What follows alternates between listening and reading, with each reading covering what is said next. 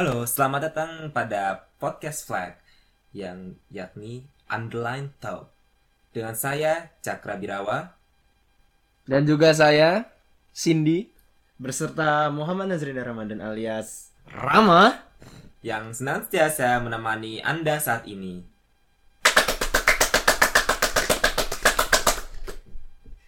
Oke, jadi sebelum kita mulai alangkah baiknya kita perkenalan dulu karena ini awalan kita. Nama saya Cakra Birawa selaku Ketua Umum Komunitas Bahasa dan Budaya Asing di Fakultas Ilmu Komputer Universitas Brawijaya, FLAC, Foreign Language and Culture. Dan saya Nur Sandi Prima Saputra dan dengan pen name Cindy. Jika kalian sudah tahu gambar-gambar saya sebagai dalam kutip pesuruh ya di sini ya. Jadi saya singkatnya di sini sebagai seorang yang disuruh-suruh gambar gitu ya. Ya, sekian dari saya. Sementara saya ini bernama Muhammad Nazrida Ramadan, bisa dipanggil Rama. Saya selaku Wakil Ketua Umum dari Komunitas PLAK yang berada di Universitas Brawijaya ini. Jadi sebelum dimulai nih, penasaran nih, apa sih podcast ini sebenarnya? Podcast Underline Talk ini sendiri ialah semacam kegiatan yang rutin yang akan dilaksanakan secara rutin oleh komunitas kita sebagai rubrik opini dari setiap anggota komunitas kita mengenai topik-topik dalam dunia asli atau dunia nyata dalam konteks bahasa dan budaya asing. Khususnya yang bersifat akademis maupun non-akademis. Nah, nantikan terus ya konten ini. Salam sahabat bahasa. Yeay!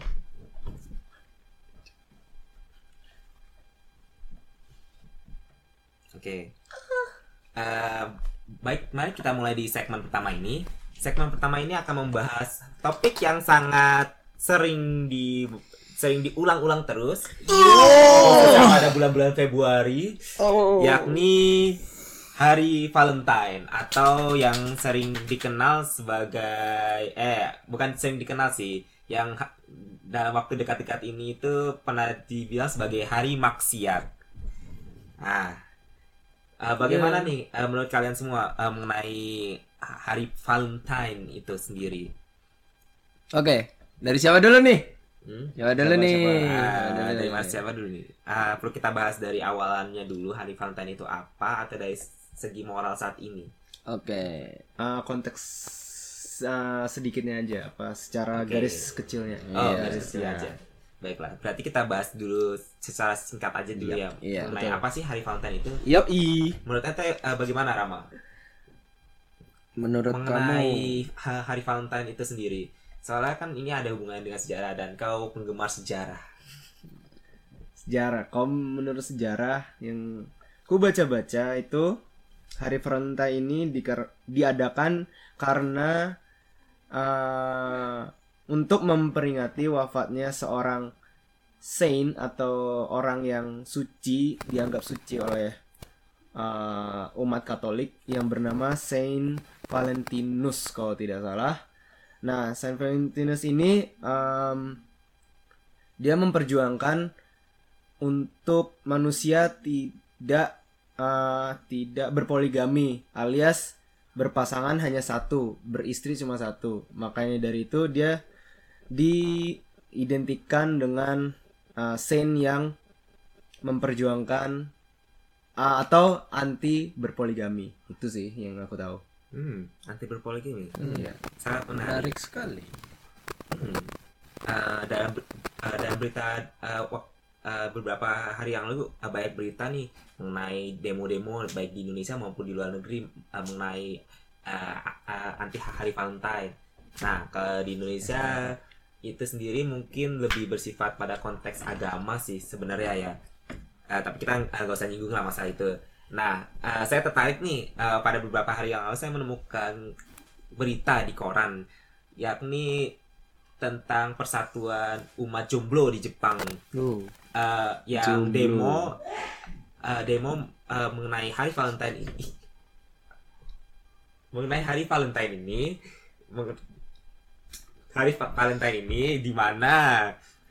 di mana gak usah begitulah, Cindy, gak usah, tenang. Oke, kita lanjut lagi. Mereka nggak dengar kok, mereka nggak dengar. Tenang aja. Jadi pada berita yang saya dengar pada beberapa hari yang lalu, pas waktu 14 Agustus kemarin, diberitakan bahwa Persatuan Umat Jomblo tersebut mendemo karena menolak hari Valentine adalah produk dari kapitalisme. Wah, berat sekali guys. Wah, ini apa itu? Hah? Bagaimanakah dengan kau yang memang jomblo? Apakah kau menolak nih? Jadi gini, sebenarnya Valentine itu berasal dari diri kita sendiri ya. Bagaimana cara kita menyikapi, cara memandang orang lain menyikapi itu sebenarnya berasal dari kita masing-masing, dari individu kita masing-masing gitu loh guys. Jadi gimana ya, kalau ngelihat orang lain merayakan Valentine, ya biarin mereka merayakan hari Valentine, asalkan tidak merugikan kamu dan kamu juga terserah kamu ingin merayakan Valentine tersebut. Kalau soal jomblo merayakan, jomblo demo demi menolak Valentine, itu ya gimana ya? Jodoh sekali sepertinya. Iya, itu kayak mereka tidak bisa menerima kenyataan gitu loh. Yoi. Jadi sekarang itu kita realitas saja. Kamu ya kamu, mereka ya mereka. Jadi nikmatilah kehidupanmu sehingga kamu bisa menikmati dunia ini dengan nyaman, tenang dan damai gitu loh guys. Mantap jiwa. Tapi kalau dibilang produk Valentine itu adalah produk dari kapitalis, saya rasa enggak juga, soalnya coklat-coklatnya itu banyak yang promo loh selama Valentine. Nah, itu juga dia. Keuntungan loh bagi kalian yang mungkin kurang gula atau bagaimana, itu cara ampuh loh Valentine itu sebenarnya. Promo yang banyak, kilap selama Valentine berlangsung itu cukup mengenyangkan menurut saya. Iya. Apalagi kalau ada kafe-kafe yang ngasih coklat gratis. Nah, itu apa lagi? Jangankan kafe. Kemarin saya lihat itu ada warnet ya kan. Open juga Valentine bersama bersama pasangannya. Wah. Itu untuk orang-orang gamer-gamer itu sangat-sangat mantap, gimana? Tidak bisa dihindarkan itu. Iya, bagus. Itu bisa lah cari-cari buat temen kan. Temen mau, ayolah kita ini lumayan loh. Dapat diskon, kita buat sehari aja lah. Pacaran gitu kan. Nah, ayolah lumayan nih diskon besar nih. Sehari lagi. Gak apa-apa lah. Kuy-kuy ya. Temennya ini teman apa nih konteksnya? Teman perempuan atau teman cowok? Terserah. Wah. Terserah. Ini nih. Terserah. Ada berapa ngajak-ngajak kemarin? Lumayan. Itu dia. Masalahnya kan saya juga enggak tahu itunya. Syarat dan ketentuan berlaku. Itu dia. Kayak gitu-gitu bahaya tuh. Syarat dan ketentuan tetap berlaku. Nah, ya tapi balik lagi ya, dari perkataan Valentine itu sendiri ya memang ada sejarahnya bagaimana hal itu bisa terjadi dan juga sikap kita sebagai anak muda menyikapi hari tersebut. Tapi sebagaimana kita anak muda saat ini ada berbagai macam cara untuk kita ya dalam artian itu memberikan aspirasi kita pada hal yang lain. Khususnya nih dalam waktu dekat ini ada nanti namanya acara pasar komik nih yang dikenal sebagai Comic Frontier. Comic Frontier. Deadline guys. Sabar ya. Comic Frontier itu adalah pasar komik terbesar di Indonesia. Dia sudah berlangsung selama beberapa tahun terakhir dan saat ini telah mencapai acara yang ke-12-nya.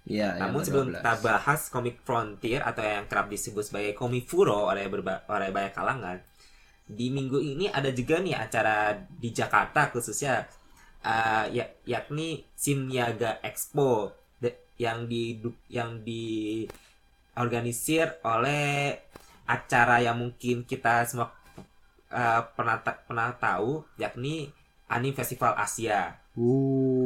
yang tahun ini itu sedang vakum dulu. Namun untuk yang bagian Creator Support Fest atau yang disebut CSF, itu sekarang membantu untuk acaranya Simniaga sendiri.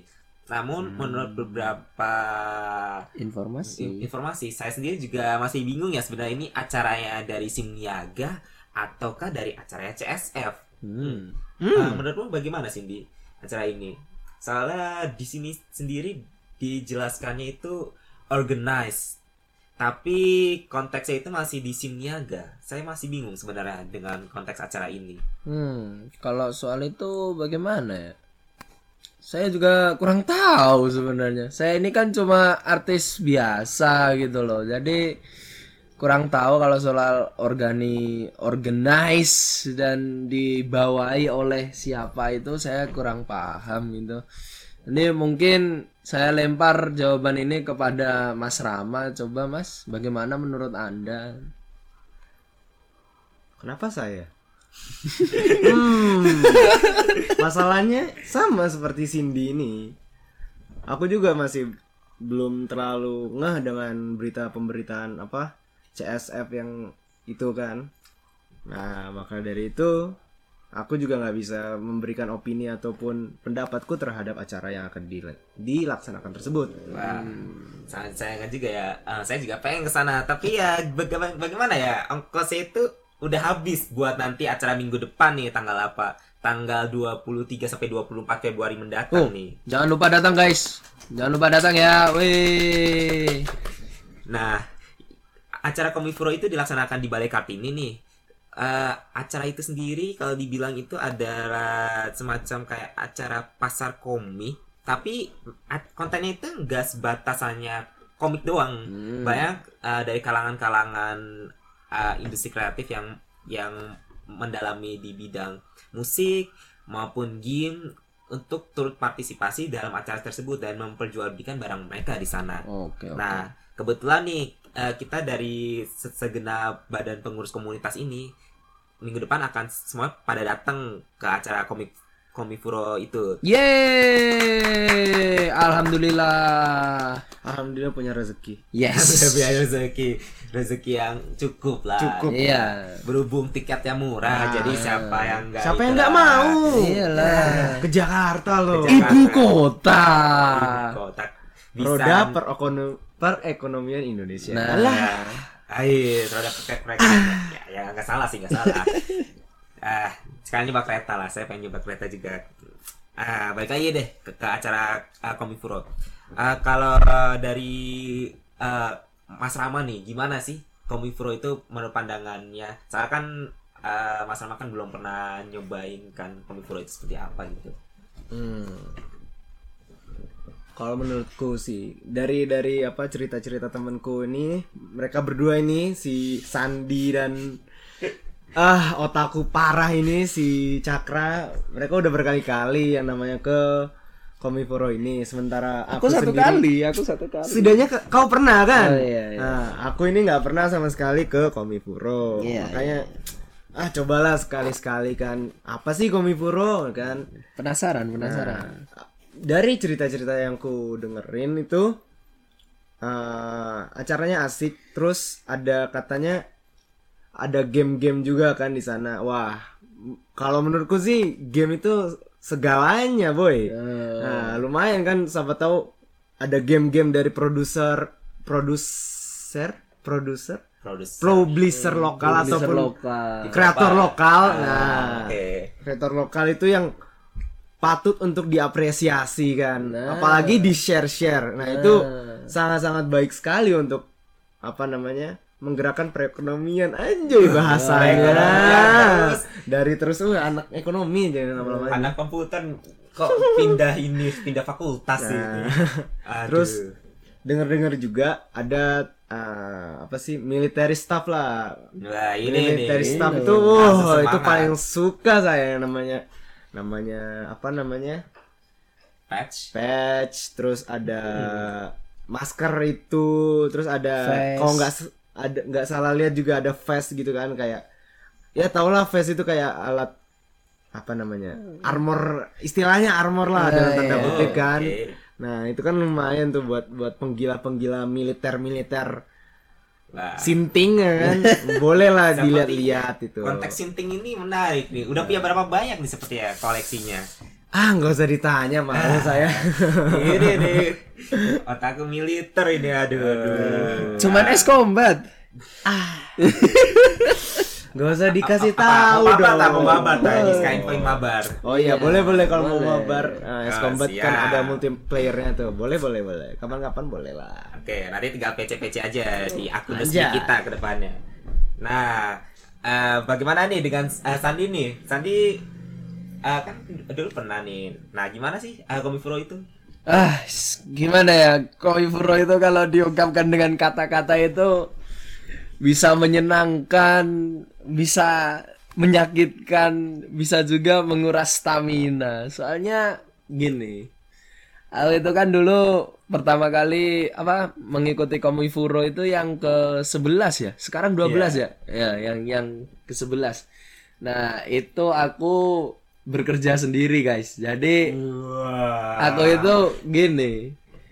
Aku bikin artbook set. Nah, aku bikinnya itu 10 lembar bolak-balik. Nah, itu gimana ya? Ada yang full body, half body dan semuanya itu aku gambar sendiri gitu loh. Masa sekali engkau. Nah, makanya. Wow. Dan sedangkan aku lihat di circle-circle luar, artis luar itu pada bekerja sama. Kamu bagian gambar ini terus digabungin jadi satu plek gitu jadi artbook. Nah, jadi alhamdulillah kemarin aku itu nggak sendiri, ada editorku. Nah, editorku itu ini si Mas Cakra ini dia bersedia membantuku untuk membikinkan covernya dan membuat kayak profilku gitu kayak rough sketch-nya. Nah makanya tapi kalau aku tidak dibantu oleh Mas Sakra ini aku tidak bisa menjual produkku di Comifuro ini. Wah. Terus dan maaf banget aku Comifuro ini nggak bisa ikut menciptakan karya, maksudku nggak bisa karena ya waktunya itu mepet dan juga pas waktu pesen tempat itu udah nggak udah kehabisan lah intinya udah kehabisan. Dan juga menurutku Comifuro ini bagus ya buat mensupport artis-artis lokal gitu untuk developer lokal kayak game terus pembuat komik lokal gitu pembuat doujin dan terutama R18. Nah itu istimewa sekali, aku salut bagi kalian dan bagus loh menurutku, termasuk juga menyupport ekonomi juga gitu loh. Ini kayak tanda-tanda bakal pindah fakultas iya nah, kalau masa depan kita itu sebagai presiden Indonesia paham tentang ekonomi intinya itu cintailah produk-produk Indonesia. Wah, ini pada semangat nih buat debat presiden besok nih sepertinya. Wah, siap. Jadi intinya aku mendukung Comifuro ini supaya diadakan setiap tahunnya supaya kayak yang memiliki bakat untuk membuat komik, menggambar, membuat game itu bisa menunjukkan ini loh karyaku, ini loh karya Indonesia gitu loh. Itu menurutku bagi Comifuro ini. Terima kasih. Cintailah produk-produk Indonesia. Wah, cinta. Sudah lama saya tidak pernah mendengar kata-kata itu lagi. Apalagi dari orang yang bikin karya ya. Bukan dari iklan ya. Ini saya suka ini. Untuk saya sendiri ya, saya sendiri itu udah ke Comifuro itu semenjak Comifuro ke-6. Semenjak masih belum di Balai Kartini nih.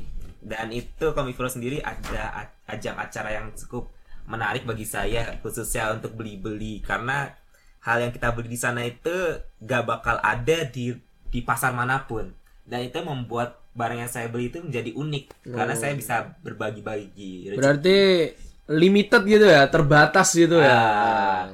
Banyak yang limited dan saya suka daripada beli yang udah ada tapi nanti di suatu saat harganya jadi turun.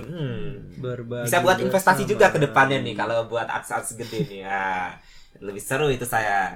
Menurut Anda yang paling Anda suka itu dari Comifuro itu apanya, Mas Cakra? Apa ya Comifuro itu sendiri? Mungkin di bagian pasar komiknya sih sebenarnya, literally dalam konteks komik.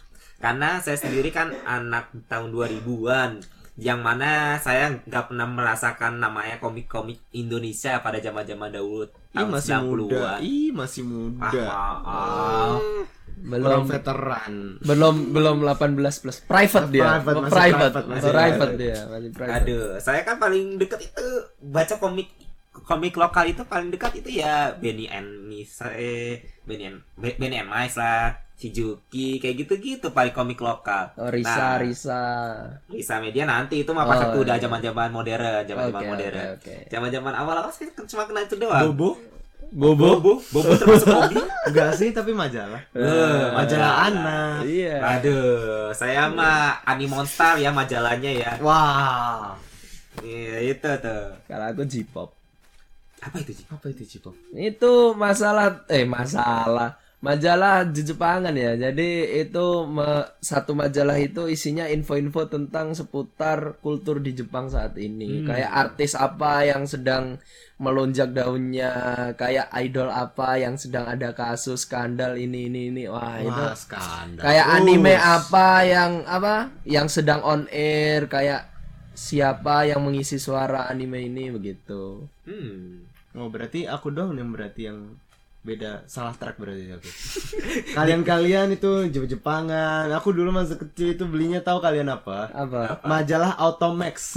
Automax itu tentang mobil-mobil kan. Nah, beda sendiri saya. Sekarang saya semakin mobil. Sekarang militer. Kok jadi semakin nikung lagi ya? Gimana ya? Mungkin dia ingin menciptakan mobil yang dilengkapi oleh persenjataan. Sabi gitu. Juga, nah itu kayak ini yang Death Race itu loh. Oh iya. Jadi mau menjual mobil itu nanti kedepannya buat mengembangkan produk. Iya. Boleh. Ekonomi terus. Siap. Pindah jurusan ya. 2019 pindah jurusan. Udah salah jurusan nih di sini kan. Bukannya ini udah 2019. Ya iya makanya. Ya, iya, tapi kan belum selesai. 2019. Oh, belum selesai. Masih ada waktu. Iya.